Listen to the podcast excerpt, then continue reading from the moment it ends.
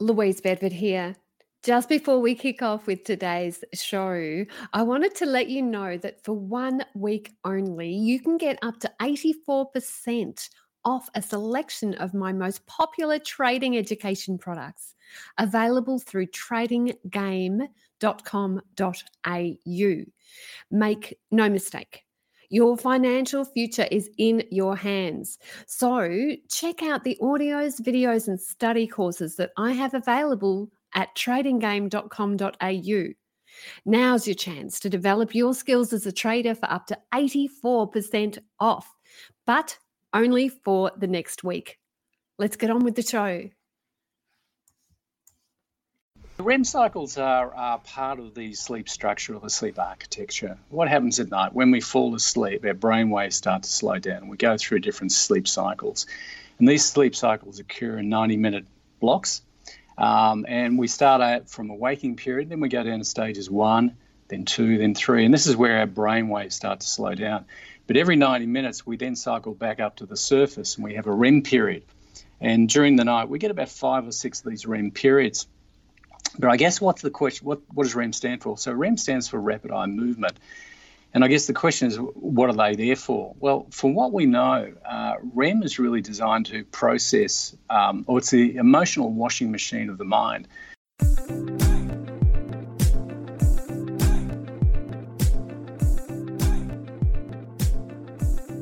Hi, I'm journalist Caroline Stephen. A good night's sleep is a trader's secret weapon. So, how can we maximize our sleep for peak optimal performance? Well, for traders who are having trouble hitting their mattresses and getting the most from their Zeds, today we talk to sleep psychologist Dr. Frank Carl, who specializes on how to make people at one with their mattresses. Frank is an insomniac treater, and I am an insomniac, so I particularly enjoyed talking to Frank. But first, on today's show, here are five ways to save money with Louise Bedford in Mind Power.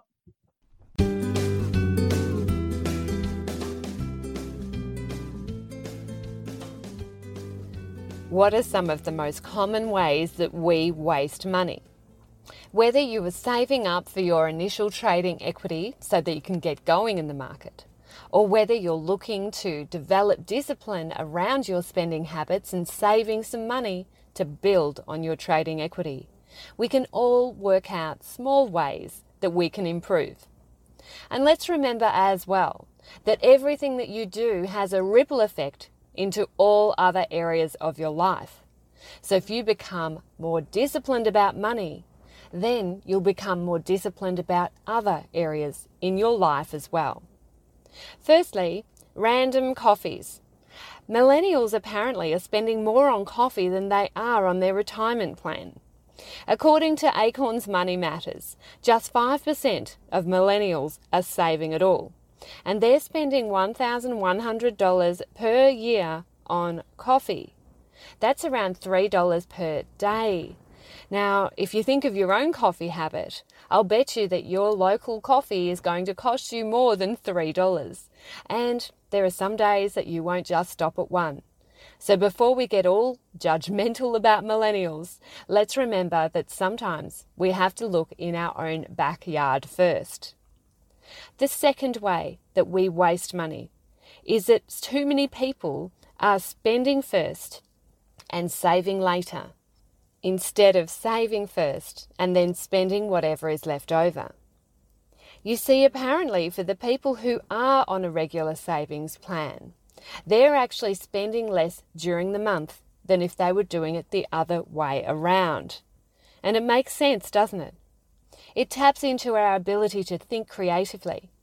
If we don't have as much money left over because we have saved the money first, then we're more likely to do things like bringing our lunch to work instead of going out and buying lunch across the street at that really expensive little cafe. Another really common way that we are wasting money is when it comes to splitting bills.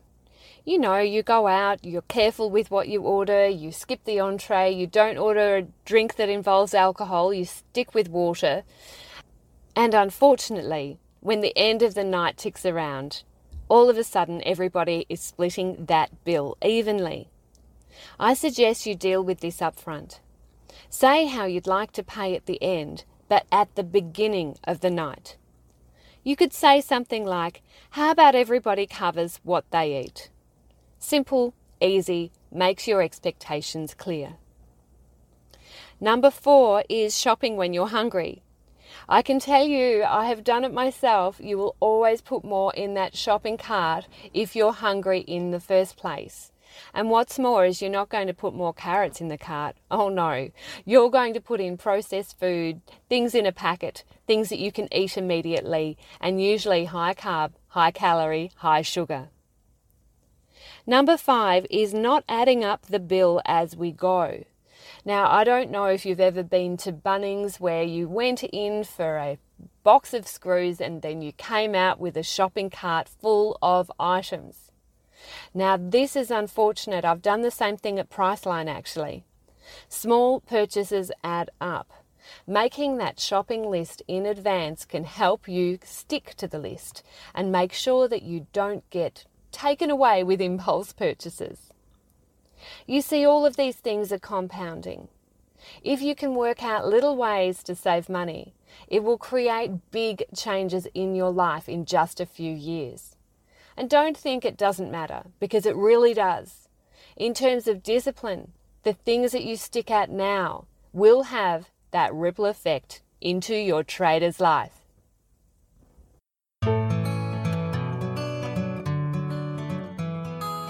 I'm Patrick Hollingworth, Everest Mountaineer, and I listen to Talking Trading.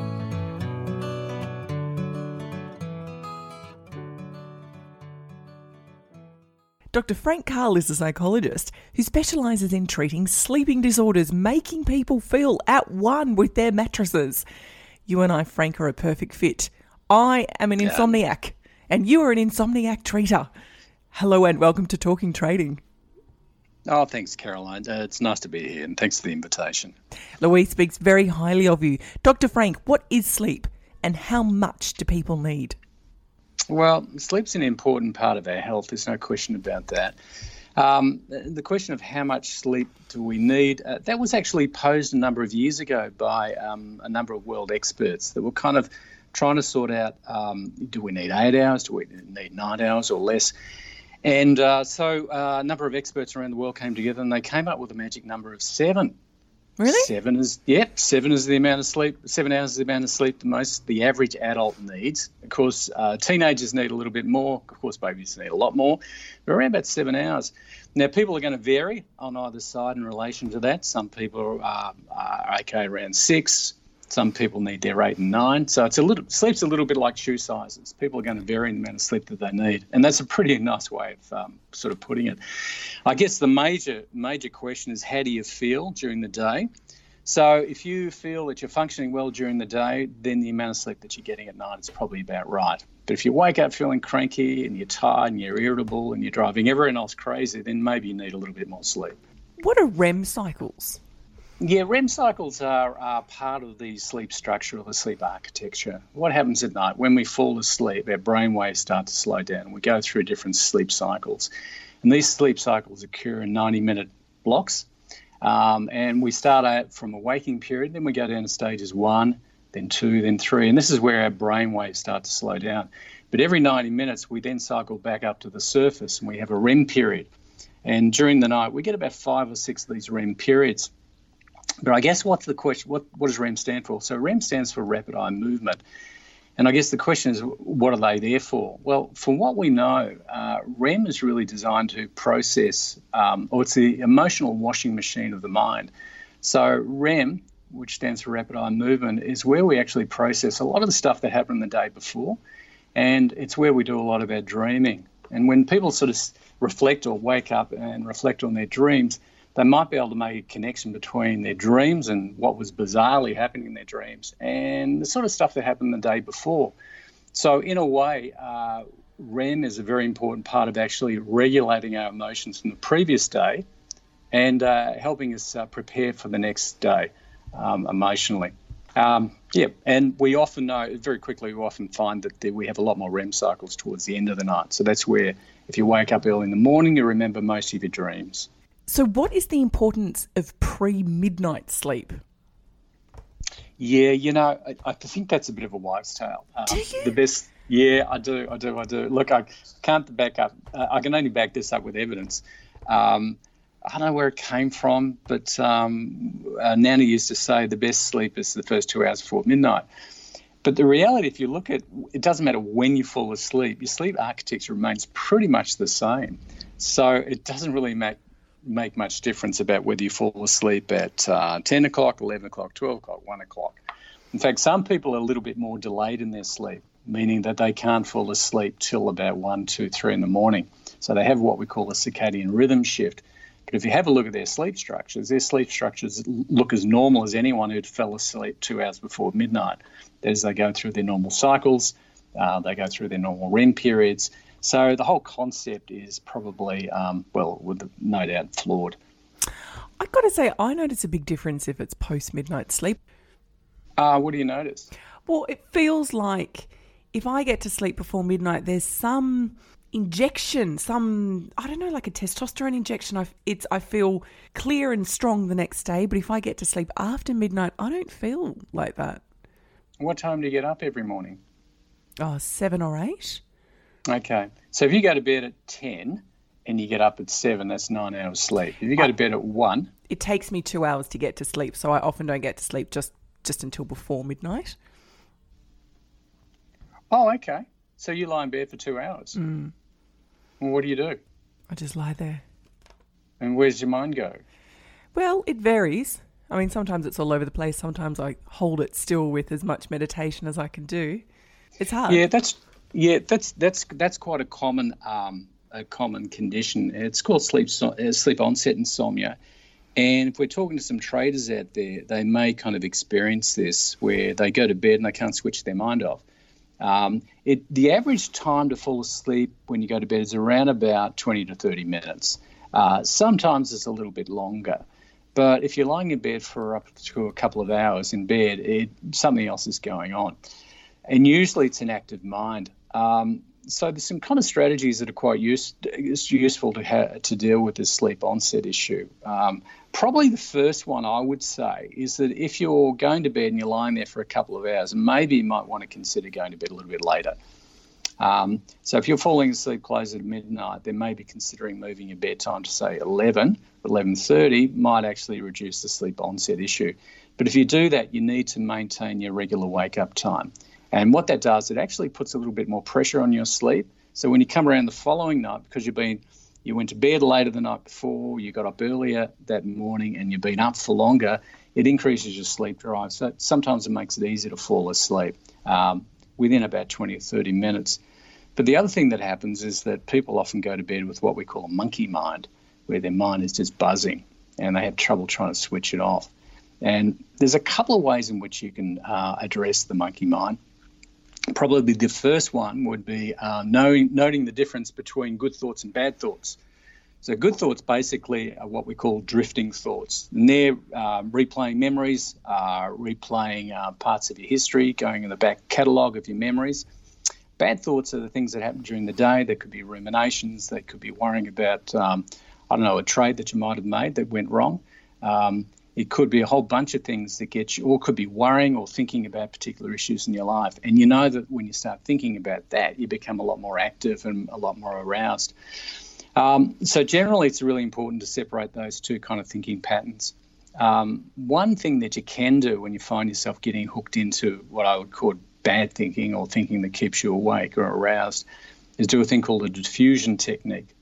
So, what a diffusion technique is when you notice when you're starting to think about stuff that you shouldn't be thinking about and you want to let it go. Um, the classic uh, diffusion technique is leaves on a stream. You can just imagine a gentle stream. You put whatever you're worried about on a leaf and watch it float down the stream. That's nice. But some people like a little. Yeah, it's, it's a it's a lovely little image. But some people like a little bit more pepper in their diffusion. I had one guy who came who had uh, struggled trying to switch off at night, and he he would imagine a giant office shredder. And every time he started thinking about things that happened during the day that would upset him, or started ruminating about things, he just imagined putting it into the giant shredder and then shredding it through, um, and then drift, and then allowing his mind to sort of drift off into another um, more relaxing line of thinking, which is usually related to memories, holidays, and so forth. Um, so, uh, and other people have come up with um, sticking in boxes, um, burying in holes, um, throwing up against the wall. Um, I've had a lot of golfers that actually put it on the tee and just smash it. So, anything you can do to let go of that thinking um, and allowing your mind to drift. But if you're lying in bed and you're struggling between uh, trying to um, put things through shredders and then trying to drift off to you know uh, more pleasant places, and you're really struggling, the trick then is to get out of bed. And now, um, getting out of bed breaks this kind of pattern of just lying there for a couple of hours. Um, now, what do you do when you get out of bed? Well, for me, it's uh, getting out of bed is really um, out for about 10 minutes to cool down and reset. And the reason why this is really important is that when you're lying in bed for long periods of time with active thoughts, your body temperature goes up. Mm-hmm. And sleep is associated with a fall in body temperature. So if you're lying there tossing and turning, yeah, if you're lying there tossing and turning, trying to sleep, um, trying to get to sleep, getting out of bed um, for about 10 minutes. Uh, I usually go down to the kitchen, just cool down, maybe a glass of water, just sit quietly, perhaps stare at the dog if you have one. And then when you're ready, um, back into bed. But about 10 minutes is about all you need. And when you go back to bed, you just focus on drifting. That's all. That's it. And try to control the tendency of getting hooked into um, some of the ruminating thoughts. So picking a diffusion technique can be quite useful. There's a common phenomenon of waking up at 4 a.m. I've heard about mm. this and not being able to go back to sleep. Yeah. What's that? It's uh, it's a condition called early morning waking. So when you look at insomnia, there are basically three. It's been broken up to three key components. One is sleep onset insomnia, where people have difficulty falling asleep, usually because they've got an active mind um, or they've developed an anxiety about falling asleep. Um, then you've got those people who actually are able to fall asleep, but they wake a lot during the night for long periods. They might get up at two o'clock and struggle to go back to sleep, but they eventually go back to sleep. And then you've got the early morning wakers. So these people can fall asleep and then they um, will sleep for about three to four hours and then they'll wake and they struggle to go back to sleep. And they fall into two categories. Um, the first one is people who are suffering from chronic depression will often find themselves waking at three or four in the morning and not able to go to sleep. But more commonly, what I see is people who live a very active life. So if they've got a very busy life and they've got a lot on, we often find that um, they wake at uh, three or four in the morning and their mind just switches on and they go ping and they're ready to go for the day. Even though their body's not ready, their mind just switches on. Um, so I see a lot of people in this particular category. How do you treat it? Good question. Uh, and there's probably a lot of listeners out there wondering, my God, what's he going to tell me? Uh, well, I, I, think the general rule here uh, with early morning waking, um, there's a couple of ways in which you can go. Uh, one of the big mistakes that you can do is actually, again, lying in bed for long periods of time with your thoughts. So, um, getting out of bed for a short period of time can be quite helpful here. And that's usually going downstairs for about 10 or 15 minutes, cooling the body down, resetting, then coming back to bed. Um, when you come back to bed, it's very important to focus on just resting and drifting. Um, one of the things there's a strange phenomenon that can occur and often occurs for people who have suffered from this condition, and it's called sleep state misperception. And what that is is that you could be lying there, waking at say three or four, and you're awake and you might get out of bed and go back to bed, and you're lying there, and you can swear black and blue that you're awake from say four o'clock till about six or seven when you wake up. And in actual fact, um, you can be asleep without even realizing it. So, with this concept of sleep state misperception, there are three basic things that will tell you that you've actually uh, fallen asleep without even realizing it. The first one is um, Does time go quickly, or do pockets of time disappear? So, if you're lying there for about two hours, um, studying the inside of your eyelids for two hours, that's a long time. But if you felt the time went quickly, then the chances are you're you'd fallen asleep without even realizing for pockets, if not a good chunk of that time. The second thing that will tell you that you might have been asleep even though you thought you were awake is that your thinking can become quite bizarre. You're lying there thinking about a trade that you got caught into, uh, or you're involved in, or you're thinking of, uh, of doing uh, later that day, and all of a sudden you found yourself in the jungle uh, chasing lions and tigers. You know, this is a little bit weird. In actual fact, what had happened is you'd actually fallen asleep through a sleep cycle and come out of a REM period where we do a lot of our dreaming uh, without even realizing, but you hadn't sort of picked up the fact that you'd fallen asleep. And the third one, which is the most um, telling one, is that even though you thought you were asleep, uh, awake from about four or three till about six or seven, um, you get up the next morning and you found your daytime energy wasn't as bad as you thought. In actual fact, you'd fallen asleep. So, um, in summary, uh, for people who wake at three or four in the morning, the general is this get up, get out of bed, have a short break, go back to bed, and just focus on resting and drifting and realizing that you could be asleep without even realizing it. But using those diffusion techniques that we talked about earlier, about um, when people have difficulty falling asleep, uh, can also be useful at this particular time.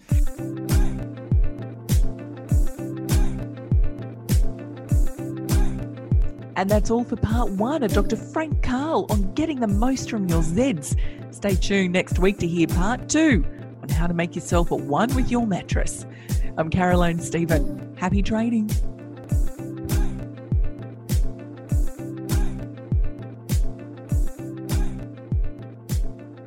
Always, if you like this show, please be sure to tell a friend. This is super important because word of mouth is the most powerful way that people can get in touch with us. You can also subscribe on Apple Podcast and make sure you give us a big fat 5-star review because it helps people find us. You'll also notice that Talking Trading doesn't use sponsors and barely advertises. This is because Chris Tate and Louise Bedford fund this show from tradinggame.com.au. If you'd like to get Louise's five part free e course, register at tradinggame.com.au. So until next week, happy trading. The views represented on Talking Trading are general in nature and do not take into account your objectives, financial situation or needs. Before acting on any of the information, consider its appropriateness in regards to your own situation.